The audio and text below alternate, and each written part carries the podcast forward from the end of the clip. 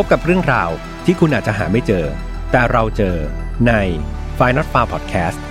Brought to you by Dina Gaba นมถั่วเหลืองเพิ่มประโยชน์ด้วยจมูกข้าวญี่ปุ่นให้สมองดีจำเก่งขึ้นได้อีก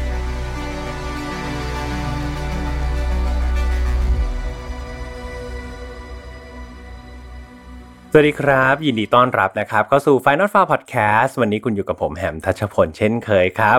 เรามากันในเอพิโซดที่79แล้วนะครับก็เตรียมที่จะขึ้นเลข8นะครับถ้าเป็นคนก็สูงวัยเต็มตัวนะครับก็ไม่แน่ใจนะครับว่าตอนนี้เพื่อนๆเป็นยังไงกันบ้างยังไงผมยังห่วงใยทุกคนเหมือนเดิมนะครับก็หวังว่าทุกคนยังสามารถที่จะอยู่นะครับปรับตัวแล้วก็อดทนกับสถานการณ์ปัจจุบันได้นะครับผมเองก็ยอมรับว่าเหนื่อยเนาะแล้วก็ท้อแท้อะไรหลายๆอย่างในชีวิตครับแต่ว่าเราเหนื่อยได้ครับเราท้อได้แต่ว่าเรายอมแพ้ไม่ได้นะครับเพราะว่าชีวิตเรามีค่ามากกว่าการที่จะไปยอมแพ้กับอะไรทั้งนั้นยังไงเป็นกำลังใจให้ถ้าเพื่อนๆเหนื่อยล้านะครับมาตรงนี้เลยครับ Find Not Far ของเรายังมีช่วงเวลาดีๆนะครับถึงจะเป็นเรื่องราวที่โหดร้ายแต่ว่ามาอยู่ด้วยกันนี่แหละนะลืมเรื่องตรงนั้นไปก่อนแล้วมาอยู่ด้วยกันกับผมเดี๋ยวผมจะเล่าเรื่องให้ฟังเพลินๆนะครับก็เป็นการพักผ่อนจากโซเชียลหรือว่าจากข่าวที่มันไม่ดีซะแล้วก็นอกจากจะพักร่างกายแล้วอย่าลืมพักสมองนะครับกับดีน่ากาบ้านะครับซึ่งอยู่เป็นเพื่อนของพี่แฮมอยู่ตรงนี้แหละอยู่ข้างๆกันมาหลายตอนแล้วโดยดีน่ากาบ้าครับเป็นนมถั่วเหลืองผสมจมูกข้าวญี่ปุ่นที่อุดมไปด้วยกาบ้านะครับวิตามิน B12 โอเมก้า369มี2สูตรให้เพื่อนๆเลือกดื่มได้เลยตามที่ชอบนะครับก็คือสูตรสีเขียวรสกลมกล่อมนะครับอร่อยแบบปกติกำลังดีแล้วก็รสสีฟ้านะครับสำหรับน้ำตาลน้อยนะครับใครที่ไม่ชอบดื่มหวานก็สามารถที่จะดื่มสีฟ้าได้ซึ่งคุณประโยชน์นี้มากมายเลยนะครับแบบพี่แฮมนี้ตั้งแต่มาเป็นเพื่อนร่วมกับ Final Fire นี่ดื่มบ่อยขึ้นถี่มากขึ้นเพราะว่ายังไงก็ต้องซื้อมาอัดวิดีโออยู่แล้วก็ดื่มแล้วก็รู้สึกติดมากครับรู้สึกว่าดื่มแล้วก็สมองสดชื่นกระฉับกระเฉงขึ้นจริงๆเนาะมาเข้าเรื่องราวของวันนี้กันเลยดีกว่าก่อนจะเล่านี่ต้องบอกว่าเรื่องวันนี้ก็ไม่ได้เป็นเรื่องที่จะลงใจเท่าไหร่ครับตามสไตล์ของ Final File ก็ต้องเตือนทุกครั้งว่า Final File ไม่สนับสนุนความรุนแรงทุกประเภทครับทุกเรื่องที่นำมาเล่าอยากให้เป็นแนวทางในการป้องกันตัวเองเนาะเรามาถอดบทเรียนร่วมกันนะครับไม่ให้เกิดกับเราแล้วก็คนที่เรารักแล้วก็เนื้อหาอย่างที่พี่แฮมพูดไปว่ามันโหดร้ายนะครับในตอนนี้ดังนั้นน้องๆอายุต่ำกว่า18ปีก็ไม่อยากจะแนะนำนะครับแต่ว่าถ้าอยากฟังจริงๆก็อย่าลืมชวนคุณพ่อคุณแม่ผู้ปกครองมาฟังด้วยกันเนาะท่านจะได้ช่วยแนะแนวทางเรานะครับแล้วก็ถอดบทเรียนร่วมกันเรื่องราวในวันนี้ครับต้องเริ่มต้นจากผู้หญิงคนหนึ่งที่ชื่อว่าสเตฟานีแบนเน็ตครับคือคุณสเตฟานีเนี่ยมีชื่อเต็มๆว่าสเตฟานีเรนี่เบนเน็ตคือเธอเกิดเมื่อปี1979ครับเติบโตที่รัฐเวอร์จิเนียสหรัฐอเมริกาแบบเติบโตแล้วก็อยู่กินที่เมืองนี้มาตลอดแถมเธอนะครับยังมีเชื้อสายเป็นชาวพื้นเมืองของที่นี่อีกต่างหากนั่นทำให้สเตฟานีเนี่ยรูปร่างหน้าตาของเธอก็จะเป็นคนที่ผมดำครับตาเป็นสีดำผิวเนี่ยก็จะสีแทนหน่อยก็เรียกว่าเป็นเด็กที่น่ารักครับแล้วก็นิสัยเธอก็สดใสเลยเธออาศัยอยู่กับคุณแม่ครับแล้วก็มีน้องสาวต่างมารดาคนหนึ่งด้วยชื่อว่าดีอันนาก็ทั้ง3คนครับก็อยู่กันอย่างสงบสุขนี่แหละก็เป็นครอบครัวเล็กๆที่น่ารักจนกระทั่งในปี 2001 ครับสเตฟานีเขาก็สำเร็จการศึกษาจากมหาวิทยาลัยและคุณแม่ของเธอก็เห็นว่าเป็นไงครับโตแล้วใช่ไหมครับจบมหาลัยก็พร้อมที่จะออกไปสู่โลกกว้างแล้วซึ่งมันก็ตรงกับความต้องการของตัวสเตฟานีเองครับเธอก็อยากจะไปหาประสบการณ์เหมือนกันนั่นทำให้สเตฟานีแล้วก็ดีอันนาคนที่เป็นน้องสาวต่างมารดาเนาะย้ายถิ่นฐานครับไปอยู่ที่นอร์ทแคโรไลนาเพื่อทดลองใช้ชีวิตแบบผู้ใหญ่ดูแล้วก็พยายามที่จะยืนด้วยลำแข้งของตัวเองแบบไปหางานทำหาเงินมาเลี้ยงดูตัวเองให้ได้แน่นอนว่านี่เป็นครั้งแรกครับที่ทั้งสองสาวเนี่ยได้อยู่ไกลบ้านมันนำให้พวกเธอแบบตื่นเต้นสุดๆเลยครับแล้วก็รอคอยที่จะก้าวเข้าสู่การเป็นผู้ใหญ่อย่างเต็มตัวสเตฟานีแล้วก็เดียน่าครับได้ไปเจอห้องพักเนาะก็พอย้ายถิ่นฐานก็ไปหาห้องพักแล้วก็ไปเจอห้องพักที่ถูกใจแถวเลคลินไดฟ์ครับซึ่งพวกเธอเนี่ยก็เลือกที่จะเช่าอพาร์ตเมนต์แถวๆนั้นที่ชื่อว่าBridgeport Apartment นะครับเป็นชื่อของอพาร์ตเมนต์ก็เลือกแล้วแหละอันนี้ตรงนี้ถูกใจแล้วก็ตั้งใจจะเป็นถิ่นฐานใหม่ของพวกเธอเพราะว่าที่เธอเลือกครับต้องบอกว่ามันอยู่ท่ามกลางธรรมชาติเนาะอากาศเนี่ยบริสุทธิ์ผู้คนแถวนั้นก็เป็นมิตรครับก็เหมือนเป็นอะไรที่มันวิเศษมากๆกับการเริ่มต้นชีวิตใหม่ของเธอทั้ง2คนแต่หลังจากผ่านไปได้1ปีครับเพื่อน มันก็เกิดเรื่องจนได้ในเย็นวันที่21พฤษภาคมปี2002นะครับตอนนั้นเนี่ยสเตฟานีกำลังเดินทางกลับบ้านเธอเนี่ยโทรศัพท์คุยกับแฟนนะครับซึ่งเธอมีแฟนหนุ่มที่ชื่อว่าวอเตอร์เนี่ยเป็นแฟนหนุ่มที่แบบคบหากันมานานตั้งแต่สมัยเรียนเลยนะก็โทรคุยกันครับโดยเธอเนี่ยวางแผนครับที่จะชวนวอเตอร์แฟนหนุ่มเนี่ยมาอยู่ที่อพาร์ตเมนต์ด้วยกันนี่แหละเพราะว่าทั้งคู่ก็มองว่าก็คบหากันมานานแล้วแล้วก็โตมากพอแล้วดังนั้นพวกเขาอยากจะก้าวไปอีกสเต็ปครับอยากจะมาอยู่ด้วยกันเรียนรู้วิธีการอยู่ร่วมกันก่อนที่จะแต่งงานมีครอบครัวด้วยกันสเตฟานีก็เลยบอกวอเตอร์ว่าเนี่ยเดี๋ยวกลับถึงอพาร์ตเมนต์แล้วเดี๋ยวตอนเช้าเนี่ยเธอจะแฟกซ์พวกเอกสารพวกใบสมัครการเข้ามาอยู่อพาร์ตเมนต์ด้วยกันเนี่ยให้กับวอเตอร์ในเช้าวันถัดไปครับจากนั้นทั้งคู่ก็ราตรีสวัสดิ์ครับก็วางหูกันไปปกติเหตุการณ์ดูเหมือนไม่มีอะไรครับปรากฏว่าในเช้าวันถัดมาเนี่ยวอเตอร์คนที่เป็นแฟนเนี่ยเขาก็เฝ้ารอว่าเมื่อไหร่สเตฟานีจะแฟกซ์มาบอกรายละเอียดตามที่คุยกันเมื่อวานสักทีรอแล้วรอเล่าครับนานเท่าไหร่เนี่ยวอเตอร์ก็เริ่มที่จะไม่สบายใจมากขึ้นเรื่อยๆครับเขารอจนกระทั่ง 11 โมงเขารู้สึกว่าเฮ้ยมันสายมากแล้วเนี่ยก็รู้สึกว่ามันต้องมีอะไรผิดปกติแน่ๆวอเตอร์ก็เลยพยายามโทรหาสเตฟานีอีกครั้งครับโทรไปครั้งที่1ครั้งที่2ก็ไม่มีคนรับโทรไปหลายต่อหลายครั้งก็ไม่มีคนรับครับข้ามมาที่ด้านดีแอนนาหลายๆคนอาจจะสงสัยว่าอ้าวแล้วดีแอนนาน้องสาวต่างมารดาล่ะที่ควรจะอยู่กับเธอที่อพาร์ตเมนต์เนี่ยไปอยู่ไหนปรากฏว่าคืนนั้นครับดีแอนนาเนี่ยมีธุระครับต้องไปทำงานนอกเมืองพอดีก็เลยไม่ได้กลับไปพักด้วยนะครับที่หอพักแห่งนั้นดีน่าเองก็โทรหาสเตฟานีเหมือนกันครับในช่วงเช้าแต่ก็ไม่มีคนรับสายโดยตอนนั้นน่ะดีน่าเขาก็ไม่ได้สังหรณ์ใจอะไรเขาก็คิดว่าสเตฟานีก็คงออกไปทำงานแล้วก็น่าจะยุ่งไม่สะดวกรับโทรศัพท์อะไรประมาณนี้เท่ากับว่าตอนนี้ครับเพื่อนๆไม่ว่าจะเป็นแฟนหนุ่มวอเตอร์หรือว่าจะเป็นดีแอนนาเนี่ยก็ไม่สามารถติดต่อสเตฟานีได้เลยสักคนนะครับจนกระทั่งช่วงเที่ยงเนี่ยดีแอนนาได้รับสายโทรศัพท์สายหนึ่งครับซึ่งโทรมาจากบริษัท IBM เป็นบริษัทที่สเตฟานีทำงานอยู่นะครับคือคนที่โทรมาก็คือหัวหน้าของสเตฟานีนี่แหละเขาโทรมาบอกว่าวันนี้สเตฟานีไม่ได้มาทำงานนะแล้วก็ไม่ได้มีการบอกกล่าวขอลาล่วงหน้าด้วยซึ่งมันผิดวิสัยของสเตฟานีมากๆสเตฟานีเป็นไรหรือเปล่าไม่สบายอะไรหรือเปล่าตอนนั้นเองครับดีแอนนารู้สึกแบบอยู่ๆก็แบบเหมือนหัวใจแบบตกไปอยู่ที่ตาตุ่มครับเธอกังวลเป็นอย่างมากแล้วก็คิดว่ามันน่าจะมีอะไรผิดปกติกับสเตฟานีแน่ๆเธอจึงรีบโทรศัพท์หาผู้จัดการอพาร์ตเมนต์ครับที่เธออาศัยอยู่ร่วมกับสเตฟานีนี่แหละเพื่อขอให้ผู้จัดการอพาร์ตเมนต์เนี่ยเข้าไปตรวจสอบดูที่ห้องของเธอหน่อยว่าสเตฟานีเนี่ยยังอยู่ในห้องพักเรียบร้อยดีหรือเปล่าแต่เมื่อผู้จัดการอพาร์ตเมนต์เดินไปตรวจสอบที่ห้องของเธอครับเขาก็ต้องตกใจสุดขีดเพราะสิ่งที่เขาพบคือร่างอันเปลือยเปล่าของสเตฟานีที่กำลังนอนไร้สติอยู่ที่พื้นห้องของตัวเธอเองครับเห็นดังนั้นผู้จัดการอพาร์ตเมนต์นี่แบบตกใจมากครับรีบวิ่งออกจากห้องแล้วก็โทรหาเจ้าหน้าที่ตำรวจทันทีไม่นานนักครับเจ้าหน้าที่ตำรวจก็มายังที่เกิดเหตุแล้วก็ทำการตรวจสอบสถานที่ก็มีการพบร่องรอยนะครับลักษณะเหมือนถูกรัดบริเวณคอของสเตฟานี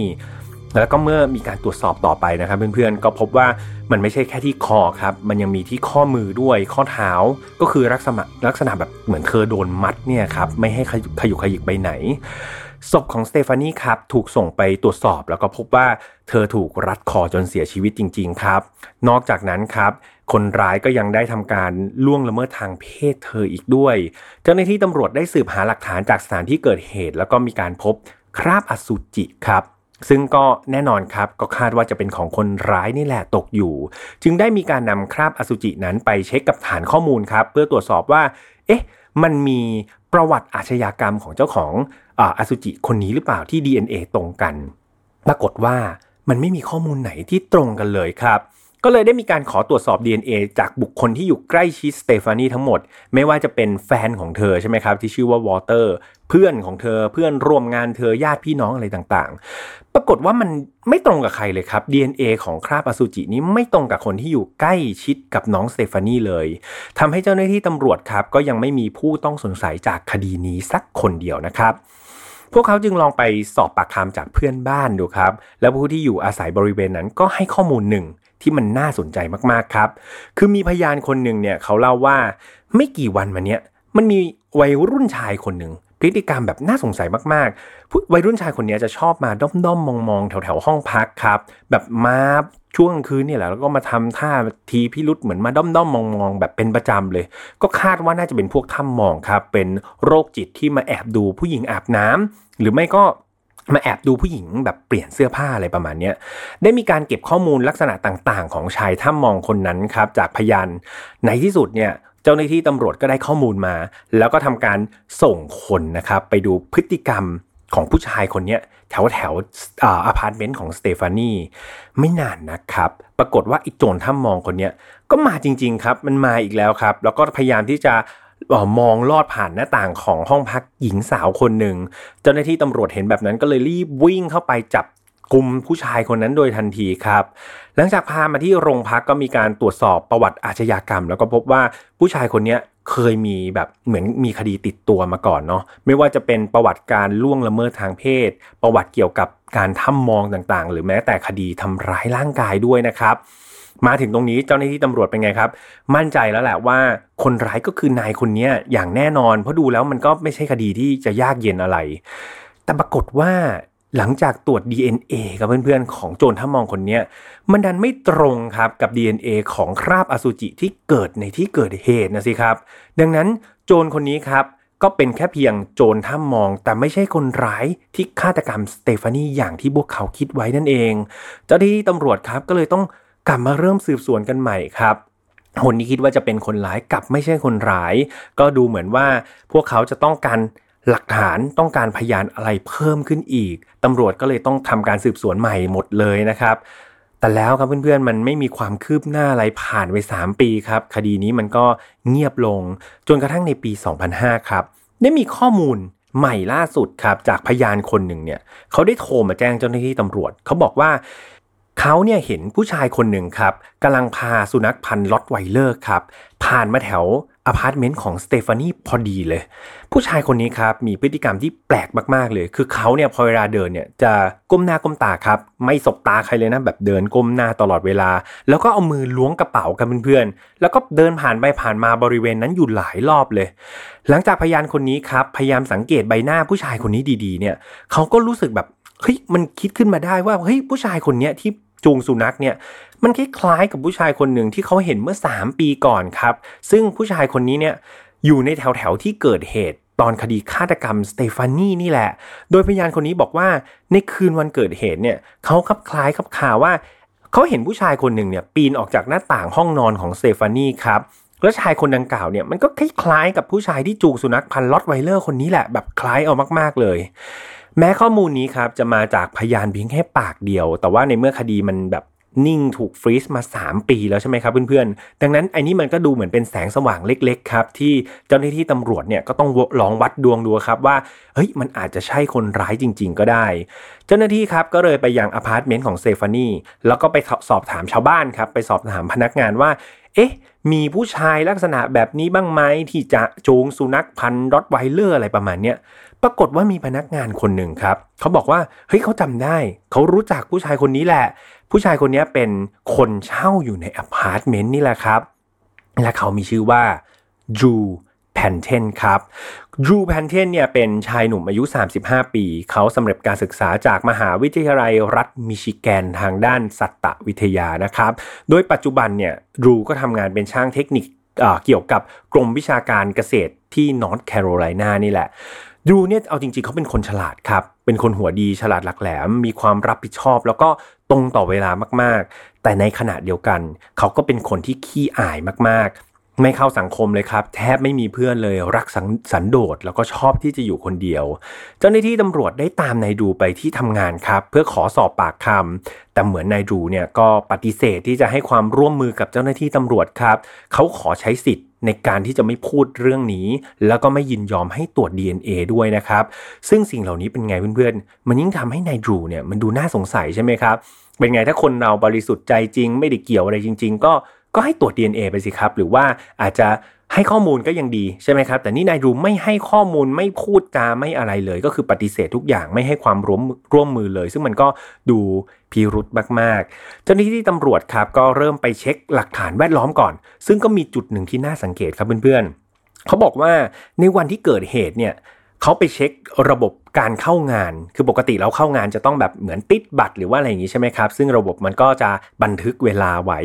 ปรากฏว่านายดรูเนี่ยได้ออกงานก่อนเวลาไปครึ่งชั่วโมงครับในวันที่มีการเกิดเหตุฆาตกรรมน้องสเตฟานี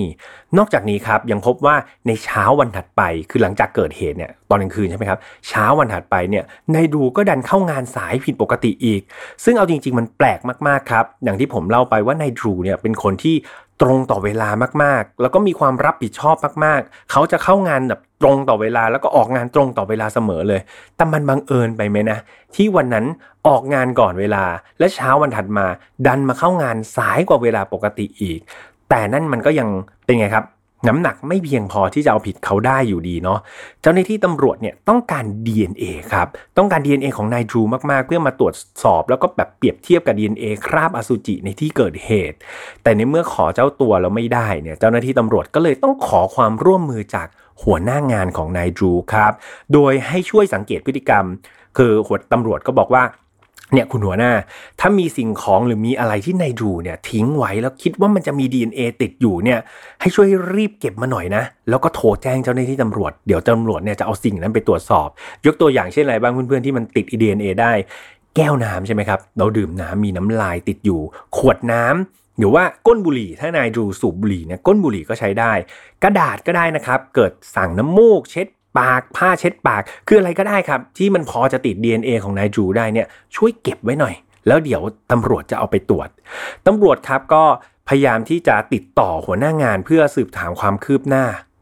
เรื่อยๆนะครับแต่ปรากฏว่าผ่านไปหลายวันเนี่ยหัวหน้าก็ยังไม่สามารถที่จะเก็บหลักฐานอะไรได้สักทีครับเจ้าหน้าที่ตำรวจเนี่ยก็เลยแอบมาสังเกตพฤติกรรมปรากฏว่านายดรูเนี่ยเป็นคนที่ระมัดระวังตัวมากๆคือดูเหมือนเขาเองก็รู้ตัวครับเพื่อนๆว่าตำรวจเนี่ยอยากได้ DNA ของเขามากๆดังนั้นเขาระวังตัวแบบสุดๆมีการเก็บกวาดทุกอย่างที่แบบอาจจะตกหล่น DNA ของเขาแบบอยู่เสมอครับยกตัวอย่างเช่นนายดรูครับเพื่อนๆเขาเป็นคนผมยาวเนาะแต่ปรากฏว่าที่ทำงานเนี่ยไม่ว่าจะเป็นโต๊ะทำงานหรือสถานที่ตรงไหนเขาไม่ทำเส้นผมตกไว้เลยครับคือถ้าทำผมตกเนี่ยเขาก็จะแบบเก็บกลับบ้านไปด้วยทุกครั้งหรือกระดาษเช็ดปากแก้วน้ำขวดน้ำทุกอย่างเนี่ยเขาพกติดตัวตลอดเวลาครับคือไม่ทิ้งไว้ที่ทำงานเลยมันหนักถึงขนาดไหนรู้ไหมครับเพื่อนๆมันหนักถึงขนาดที่ตอนที่เขาเข้าห้องน้ำเนี่ยเขาจะเอาแก้วน้ำเขาเข้าไปด้วยครับเขาจะเอาขวดน้ำของเขาเข้าไปด้วยคือพกติดตัวแบบไม่ทิ้งไม่ปล่อยปละละเลยช้อนซ่อมอะไรพวกนี้ก็พกมาเองจากบ้านครับเรียกว่าระมัดระวังตัวสุดๆแต่ด้วยความที่นายดรูเนี่ยก็เป็นคนที่ไม่เข้าสังคมอยู่แล้วไม่มีเพื่อนมากมายอะไรอยู่แล้วการกระทำแบบนี้มันก็แปลกก็จริงแต่มันก็ไม่มีใครที่อยากจะไปยุ่งหรือไปกล้าซักถามอะไรเขาสักเท่าไหร่นะครับผ่านไปได้1สัปดาห์ครับดูเหมือนว่าถ้าเกิดแบบไม่เปลี่ยนแปลงแผนอะไรแบบนี้ก็จะจับตัวเขาได้ยากมากๆทางเจ้าหน้าที่ตำรวจกับหัวหน้างานของนายดรูก็เลยคิดแผนใหม่ขึ้นมาครับเพื่อนๆโดยขอให้ที่ทำงานเนี่ยทำทีครับสร้างเรื่องขึ้นมาสร้างเรื่องอะไรก็ได้เพื่อทำการจัดเลี้ยงฉลองงานอะไรงานเฉลิมฉลองอะไรสักอย่างตอนช่วงกลางวันนะครับแล้วก็ชวนทุกคนเนี่ยในบริษัทเนี่ยไปกินข้าวด้วยกันนะครับที่ร้านอาหารแห่งหนึ่งเพื่อแบบเฉลิมฉลองด้วยกันเนาะแน่นอนว่าเจ้าหน้าที่ตำรวจครับได้เตรียมกำลังคนเนี่ยไปซุ่มอยู่ครับแถวๆที่ร้านอาหารอย่างใกล้ชิดเผื่อว่านายดรูเนี่ยพลาดเมื่อไหร่เนี่ยเขาจะพุ่งตัวเข้าไปตะคุบแล้วก็เก็บหลักฐานทันทีแน่นอนว่าตอนที่รับประทานอาหารครับนายดรูนี่ระวังตัวสุดๆครับคือหลีกเลี่ยงการทิ้ง DNA ไว้เหมือนเดิมเขาครับพอเวลาดื่มน้ำกับเพื่อนๆจินตนาการหลอดที่ดูดน้ำครับดูเสร็จปุ๊บนายดรูจะเก็บหลอดครับไว้ในกระเป๋าพอไปเข้าห้องน้ำก็จะเอาหลอดของตัวเองไปด้วยครับแล้วก็พอจะดื่มน้ำก็เอาหลอดไปจุ่มน้ำอีกลงทุนมากๆครับในการที่จะแบบปกปิด DNA ของตัวเองนะครับเขาเช็ดทุกอย่างครับที่เขาสัมผัสของกินก็จะกินแค่ของที่ใช้มือหยิบครับพวกแบบข้าวเกรียบหรือว่ามันฝรั่งทอดอะไรพวกนี้เองคือเขาจะไม่ใช้อะไรที่แบบเป็นช้อนตักมากินเลยนะครับใช้มือหยิบกินหมดเลยแต่แล้วครับเพื่อนๆจู่ๆนายดรูครับเขาก็เดินไปที่ซุ้มขนมหวานครับแล้วก็เห็นพุดดิ้งตั้งอยู่ตอนนั้นเขาก็ยืนคิดว่าจะกินดีไม่กินดีสุดท้ายเขาใช้ช้อนครับตักพุดดิ้งขึ้นมาใส่จานของตัวเองก่อนนะครับเพื่อนๆแล้วก็เอาจานนั้นน่ะกลับมานั่งที่โต๊ะครับนายดรูก็จ้องมองพุดดิ้งที่อยู่ในจานนั้นเหมือนมีสองฝั่งใช่ไหมครับฝั่งที่เป็นเทวดากับปีศาจใช่ไหมครับเถียงกันอยู่ว่ากินดีไม่กินดีประมาณนั้นนายดรูก็เหมือนกำลังตัดสินใจแล้วครับว่าจะกินดีหรือเปล่าแต่สุดท้ายครับ ความอยากกินมันเอาชนะครับเพื่อนๆเขาก็เลยใช้ซ่อมนะครับเพราะว่าพุดดิ้งมันใช้มือหยิบขึ้นมาไม่ได้ใช่ไหมครับเขาก็เลยใช้ซ่อมเนี่ยแหละครับตักพุดดิ้งขึ้นมากินใส่ปากครับแต่พอกินเสร็จเนี่ยเขาก็เป็นไงรีบนะครับที่จะเอามาแบบเช็ดใช้ผ้าเช็ดปากเนี่ยเช็ดทำความสะอาดซ่อมนั้นแต่ในวินาทีนั้นเองครับตำรวจก็เห็นว่านี่แหละคือโอกาสที่ดีที่สุดละพวกเขาครับรีบพุ่งตัวออกจากที่ซุ่มครับแล้วก็ไปจับนายดรูทันทีแล้วก็ยึดซ่อมนั้นไว้ครับเพราะว่าถึงจะเช็ดไปเนี่ยยังไงมันต้องทิ้งคราบ DNA ไว้อย่างแน่นอนซ่อมเจ้าปัญหานี้ครับก็ได้ถูกส่งไปตรวจ DNA ด้วยใจระทึกครับทุกคนนี่ลุ้นนะครับว่าผลจะเป็นยังไงและผลปรากฏว่า DNA นั้นตรงนะครับตรงกับ DNA ของคราบอสุจิที่เกิดในที่เกิดเหตุวันฆาตกรรมน้องสเตฟานี่ครับเพื่อนๆดูเหมือนจะจบแล้วใช่ไหมครับเพื่อนๆยังครับมันยังไม่จบง่ายๆครับคดีนี้เพราะว่าผลที่ออกมาจากการตรวจ DNA มันไม่ตรงกัน 100% ครับคือมันตรงแค่เพียงบางส่วนเท่านั้นเองเหตุผลคืออะไรครับเพราะว่าซ่อมนะครับเพื่อนๆมันดันมี DNA ของผู้หญิงคนอื่นอะปะปนอยู่ที่ซ่อมด้วยหลายๆคนงงครับว่าเอ้าซ่อมที่อยู่ที่ร้านอาหารนายดูกินคนเดียวแล้วจะมี DNA ของผู้หญิงคนอื่นได้ยังไงคำตอบคือร้านอาหารนี้ดันล้างอุปกรณ์การรับประทานอาหารไม่สะอาดพอครับมันทำให้มี DNA จากผู้ใช้คนก่อนหน้าเนี่ยหลงเหลืออยู่นั่นทำให้การจับกุมนายดูมันยังทำไม่ได้อีกเหมือนเดิมครับเพราะว่าเจ้าหน้าที่ตำรวจเนี่ยต้องการ DNA ที่มันแมทช์กันหรือมันตรงกันแบบ 100% นะครับเพื่อที่ป้องกันไม่ให้นายดูเนี่ยดิ้นหลุดได้มาถึงตรงนี้ครับท้อแท้แทนเจ้าหน้าที่ตำรวจเหมือนกันนะครับเพราะว่าแบบโหทำลงทุนขนาดนี้ก็ยังทำไม่ได้พวกเขาก็เลยต้องใช้ไม้แข็งครับเพื่อตรวจ DNA นายดูให้ได้แต่ว่าอย่างที่แจ้งไปครับจะมาจับเขาตรวจเลยมันยังผิดกฎหมายนะครับนายดูยังมีสิทธิ์นะครับที่จะไม่ยินยอมเขาก็เลยไปบังคับหัวหน้าแล้วครับคราวนี้ตำรวจเนี่ยบังคับหัวหน้าเลยบอกว่าทำยังไงก็ได้มอบหมายงานยังไงก็ได้ให้นายดูเนี่ยต้องสวมถุงมือครับเป็นถุงมือใหม่เนาะสวมเข้าไปพอเสร็จงานแล้วเนี่ยตอนที่นายดูถอดถุงมือออกเนี่ยต้องยึดถึงถุงมือนั้นมาตรวจสอบให้ได้นะครับและแผนครั้งนี้ก็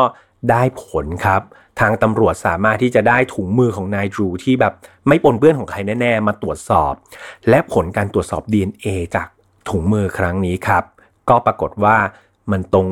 100% แล้วครับเรียกว่าหนีไปไหนไม่ได้แล้วนายดูถูกจับกุมครับแล้วก็นำมาสืบสวนสอบสวนต่อไปเนาะซึ่งได้ความว่าอย่างนี้ครับในวันที่เกิดเหตุเนี่ยเขาแอบเข้าไปในอพาร์ตเมนต์ของสเตฟานี่ครับทางหน้าต่างห้องนอนของเธอหลังจากนั้นก็ทำการซ่อนตัวอยู่ในตู้เสื้อผ้าของเธอครับจนกระทั่งสเตฟานี่เนี่ยกลับมาที่บ้านเมื่อสบโอกาสเนี่ยก็บุกเข้าไปครับแล้วก็ทำร้ายเธอตามเหตุน่าเศร้าที่ผมเล่าไปด้านบนเนาะมีการตรวจสอบภายในอพาร์ตเมนต์ของนายดูนะครับก็พบว่านายดูเนี่ยมีอาวุธอยู่หลายชนิดในห้องนอนของตัวเองครับไม่ว่าจะเป็นปืนหรือว่าเป็นมีดนะครับนอกจากนี้ยังพบพวกชุดชั้นในสตรีครับแล้วก็พวกกระดาษหนังสือพิมพ์ที่ลงข่าวเกี่ยวกับการฆาตกรรมสเตฟานี่ด้วยนะแถมยังมีตะกร้าซักผ้าของสเตฟานี่ครับก็ไม่รู้ว่าจะขโมยมาทำไมนะครับอาจจะเป็นที่ระลึกมั้งก็ขโมยตะกร้านะครับมาเก็บไว้ที่ห้องของตัวเองด้วยจากการตรวจสอบครับยังพบว่าสเตฟานี่อาจจะไม่ใช่เหยื่อเพียงคนเดียวนะครับเพื่อนๆของนายดูตำรวจครับยังได้พบจดหมายครับที่จ่าหน้าซองไปถึงผู้หญิงหลายๆคนเลยนะครับแต่ว่าเขาไม่ได้ส่งออกไปเนาะตำรวจก็เลยทำการติดต่อครับไปยังผู้หญิงที่มีรายชื่อที่ปรากฏอยู่ในจดหมายทีละคนแล้วก็พบว่าหลายๆคนครับยังอยู่ปกติสุขดีนะก็เป็นเรื่องที่ดีนะครับยกเว้นผู้หญิงคนหนึ่งที่ชื่อว่ารีเบคก้าฮูอิสมันครับคือคุณรีเบคก้าเนี่ยเป็นหญิงสาววัย23ปีที่รัฐมิชิแกนนะครับเธอเนี่ยเป็นนักเต้นโชว์ยามค่ำคืนเนาะแล้วก็เธอก็เป็นนักศึกษามหาวิทยาลัยไปด้วยก็คือเป็นนักเต้นแบบเป็นงานพาร์ทไทม์เพื่อหาเลี้ยงชีพอะไรประมาณนี้นะครับผลปรากฏว่ารีเบคก้าเนี่ยถูกฆาตกรรมครับโดยการยิงเข้าที่ศีรษะบริเวณบันไดหน้าอพาร์ตเมนต์ของตัวเธอเองในปี 1999 คือคดีนี้ยังหาผู้กระทำความผิดไม่ได้ครับแต่จากการตรวจสอบภายหลังเนี่ยพบว่าช่วงที่เกิดเหตุเนี่ยนายดูคนนี้เคยไปอาศัยอยู่แถวๆนั้นด้วยนะครับแถวๆที่เธอเนี่ยถูกยิงเสียชีวิตเมื่อมีการนำปลอกกระสุนครับมันยังมีการเก็บปลอกกระสุนไว้เป็นหลักฐานเนาะก็นำมาตรวจสอบดูก็ปรากฏว่ามันตรงครับกับกระสุนปืนที่อยู่ในอพาร์ตเมนต์ของนายดูไม่มีผิดเลยตำรวจก็เลยทำการเค้นครับ เห็นความจริงจากนายจูยังหนักเกี่ยวกับคดีของรีเบคก้านี่แหละในที่สุดเขาก็ยอมรับสารภาพครับเขาบอกว่าเขาเนี่ยพยายามที่จะลักพาตัวรีเบคก้าแต่ว่าเธอเนี่ยไม่ยอมแล้วก็ส่งเสียงกรีดร้องครับแล้วก็ต่อสู้กับเขานายดูก็เลยคิดว่าเขาน่าจะสู้แรงรีเบคก้าไม่ไหวแล้วรีเบคก้าอาจจะหนีไปแจ้งตำรวจเขาก็อาจจะโดนติดคุกอะไรประมาณนี้เขาก็เลยตัดสินใจครับใช้ปืนเนี่ยยิงไปที่รีเบคก้านะครับทำให้เธอเนี่ยเสียชีวิตลงจากนั้นเขาก็หลบหนีย้ายเมืองมานะครับจาก2คดีความผิดนี้นายดูก็เลยต้องไปนอนรอในคุกก่อนนะครับระหว่างที่รอคำตัดสินคือในระหว่างที่อยู่ในคุกครับเพื่อนๆนายดูนี่ไม่ยอมพูดเลยครับไม่ยอมพูดกับใครเลยไม่ยอมกินไม่ยอมเดินไม่ยอมแม้แต่ลืมตาครับเขานั่งนิ่งๆหลับตาอยู่เฉยๆอยู่อย่างนั้นทางเจ้าหน้าที่ตำรวจนี่คือกลัวมากครับกลัวว่านายดูเนี่ยจะคิดสั้นฆ่าตัวตายไปซะก่อนเขาก็เลยจับนายดูครับมัดไว้กับเก้าอี้นะครับเพื่อแบบป้องกันไม่ให้นายดูเนี่ยคิดสั้นหรือทำร้ายตัวเองแล้วก็ส่งครับพวกกาดพวกเจ้าหน้าที่เนี่ยไปดูแบบพฤติกรรมนายดูเนี่ยแบบเข้มงวดมากๆเวลาผ่านไป2เดือนครับเหมือนนายจูนี่ก็พฤติกรรมดีขึ้นเนาะเขายอมที่จะกินข้าวเขายอมที่จะพูดคุยกับคนอื่นเขาก็เลยถูกย้ายครับย้ายไปอยู่ที่คุกปกติทั่วไปแบบคนทั่วไปนี่แหละแล้วก็ไม่มีการมัดไว้ไม่ต้องจับตาดูอะไรพวกนี้ละจากผลการตัดสินครับศาลได้มีการตัดสินให้นายจูเนี่ยมีความผิดจริงจากทั้ง2คดีนะครับแล้วก็ต้องรับโทษประหารชีวิตครับแต่แล้วครับเพื่อนๆในวันที่2มกราคมครับปี2006เนี่ยนายจูตอนเนี้ยเขาถือโอกาสตอนที่ไม่มีใครแบบจับตามองเขาแบบไม่มีพันธนาการอะไรมามัดเขาครับเขาได้แอบเอาถุงพลาสติกเนี่ยมาคลุมหัวตัวเองครับแล้วก็แขวนคอด้วยยางยืดของป้าปู่ที่นอนในห้องนะครับจนเสียชีวิตคาห้องขังนั่นเองศพของเขาครับถูกนำไปชันสูตรแล้วก็พบว่าจริงๆแล้วเนี่ยนายจูเป็นโรคมะเร็งที่ไตนะครับซึ่งนายดูเองก็อาจจะรู้เรื่องนี้แหละแล้วก็คิดว่ายังไงซะเขาก็อยู่ไม่นานและสู้แบบชิงตายไปก่อนดีกว่าจะได้ไม่ต้องทรมานตัวเองอยู่ในคุกประมาณนี้นะครับตอนนี้ยังได้มีการสืบสวนครับว่าตกลงแล้วนายดูเนี่ยนำถุงพลาสติกมาจากไหนกันแน่นะครับแต่สุดท้ายคนที่รู้คำตอบก็คือนายดูที่เสียชีวิตไปแล้วนั่นเองแหมก็ชิงเสียชีวิตไปก่อนที่จะมารับโทษกรรมที่ตัวเองทำไว้นะครับหลังจากที่นายดูได้ฆ่าตัวตายไปเนี่ยปรากฏว่าครอบครัวของนายดูครับดันไปยื่นฟ้องรัฐแคโรไลนาครับโดยอ้างว่าเรือนจำเนี่ยไม่สามารถที่จะปกป้องลูกชายเขาได้นะแต่ก็ยังจะอุตส่าห์ไปฟ้องเขาอีกนะครับเช่นเดียวกันกับครอบครัวของสเตฟานีคือเหยื่อน้องผู้หญิงคนแรกนะครับก็ได้มีการยื่นฟ้องอพาร์ตเมนต์ที่ชื่อว่า Bridgeport นี่แหละโดยอ้างว่าความปลอดภัยของอพาร์ตเมนต์ที่นี่มันหละหลวมมากๆและนี่คือสาเหตุสำคัญที่ทำให้ต้องสูญเสียลูกสาวอันเป็นที่รักของพวกเขาไปครับคือทางครอบครัวสเตฟานีเนี่ยได้บอกว่าเอาจริงๆแล้วประมาณ1เดือนเนี่ยก่อนที่เธอจะถูกฆาตกรรมเนี่ยสเตฟานีเคยไปบอกผู้จัดการอพาร์ตเมนต์แล้วนะบอกว่าเนี่ยเธอเห็นผู้ชายคนหนึ่งเนี่ยชอบซุ่มอยู่แถวพุ่มไม้แล้วก็มองเข้ามาในหน้าต่างห้องนอนเธอแถมแม่กุญแจครับของประตูห้องนอนเธอเนี่ยมันยังใช้การไม่ได้ด้วยนะก็บอกไปแล้วนะครับแจ้งไปแล้วแต่ว่าดูเหมือนอพาร์ตเมนต์ก็ไม่ได้มีแอคชั่นหรือว่าไม่ได้สนใจกับข้อเรียกร้องอะไรนี้ของเธอเลยครับมาทางด้านของดีอันน่าบ้างเพื่อนๆยังจำดีอันน่าได้ใช่ไหมครับก็คือน้องสาวต่างมารดาของสเตฟานีเนาะเธอก็รักครับแล้วก็ผูกพันกับสเตฟานีมากๆก็เลยก่อตั้งกองทุนที่ชื่อว่า Stephanie Renee Bennett Scholarship นะครับก็เอาชื่อเต็มๆของเธอมาแล้วก็เติม Scholarship นี่แหละก็เป็นกองทุนให้ความช่วยเหลือทางด้านการเงินครับกับผู้ที่วางแผนจะเข้าไปเรียนในมหาวิทยาลัยที่ชื่อว่า Lono นะครับcollege ซึ่งเป็นวิทยาลัยที่ทางสเตฟานีจบการศึกษามานะครับก็เหมือนเป็นการระลึกถึงเธอด้วยแล้วก็เป็นการทำคุณงามความดีนะครับเพื่อให้กับสเตฟานีได้รับผลบุญนี้ต่อไปเนาะปัจจุบันกองทุนนี้ก็ได้มอบทุนการศึกษาไปเยอะมากครับถึง 98,000 ดอลลาร์หรือราวๆ 3,230,000 บาทนะครับก็เยอะทีเดียวก็เป็นอันจบคดีนี้ไปอย่างน่าเศร้านะครับเพื่อนๆคดีนี้สิ่งที่สำคัญมากๆเลยที่ผมเห็นได้เลยมันคือความปลอดภัยครับ ความปลอดภัยในที่พักนี่มันสำคัญจริงๆนะครับเพื่อนๆเราเองก็ไม่ควรที่จะปล่อยปละละเลยแบบกรณีน้องสเตฟานีเนี่ยเขามีการแจ้งไปที่อพาร์ตเมนต์แล้วใช่ไหมครับแต่ว่าอพาร์ตเมนต์เป็นไงไม่แอคชั่นนี่ถ้าเกิดอพาร์ตเมนต์เนี่ยมีการป้องกันที่ดีมีระบบเวรยามหรือว่ามีคนที่คอยตรวจตาหรือแม้แต่ประตูที่มันพังหรือหน้าต่างที่มันพังครับถ้ามีการซ่อมแซมดูแลให้ดีผมเชื่อว่าอย่างน้อยก็คงไม่เกิดเหตุเศร้ากับน้องสเตฟานีแบบนี้นะครับเราเองก็เหมือนกันครับตอนนี้เราอาจจะอยู่ในบ้านบางคนอยู่คอนโดบางคนอยู่หอพักบางคนอยู่อพาร์ตเมนต์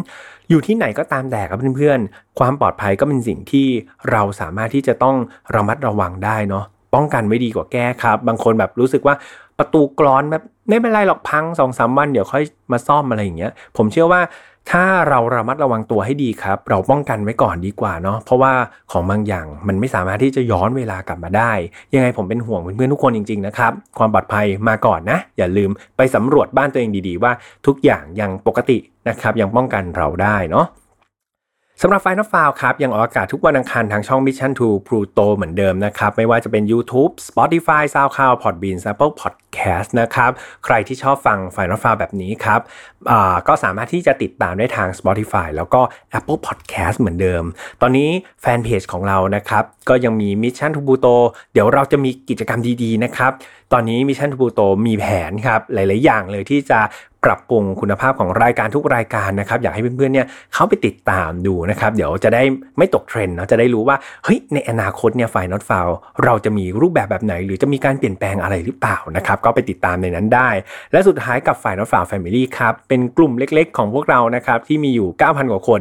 ก็จะมีการแชร์ข่าวแชร์ข้อมูลนะครับหรือว่าเรื่องที่อยากดิสคัสหรือว่าพูดคุยกันเนี่ยก็ไปพูดคุยกันในกลุ่มได้เลยนะครับตอนนี้กลุ่มก็น่ารักมากๆนะครับมีเพื่อนๆมาแชร์ข่าวแทนผมเต็มเลยในระหว่างที่ผมเนี่ยยุ่งมากๆนะครับท้ายสุดครับอย่าลืมนะครับ Dina Gaba อันนี้ก็ขอโปรโมทให้เพื่อนๆอีกครั้งหนึ่งนะครับกับเพื่อนผมตรงนี้ Dina Gaba ก็ใครไม่สะดวกออกไปตอนนี้ล็อกดาวน์เนาะห้างร้านปิดหมดเลยก็อย่าลืมครับเดี๋ยวแปะลิงก์สั่งออนไลน์ได้นะครับสนับสนุนเพื่อนของพี่แฮมก็เหมือนสนับสนุนพี่แฮมด้วยนะครับวันนี้ดูแลสุขภาพครับสถานการณ์ยังไม่น่าไว้วางใจปลอดภัยไว้ก่อนทั้งเรื่องของที่อยู่อาศัยแล้วก็สุขภาพของเรานะครับดูแลตัวเองดีๆแล้วเจอกันใหม่วันอังคารหน้าสำหรับวันนี้สวัสดีครับพบกับเรื่องราวที่คุณอาจจะหาไม่เจอแต่เราเจอใน Final Not Foul Podcast Presented by สมองดีจำเก่งขึ้นได้อีกดื่มนมถั่วเหลืองดีหน้ากาบ้า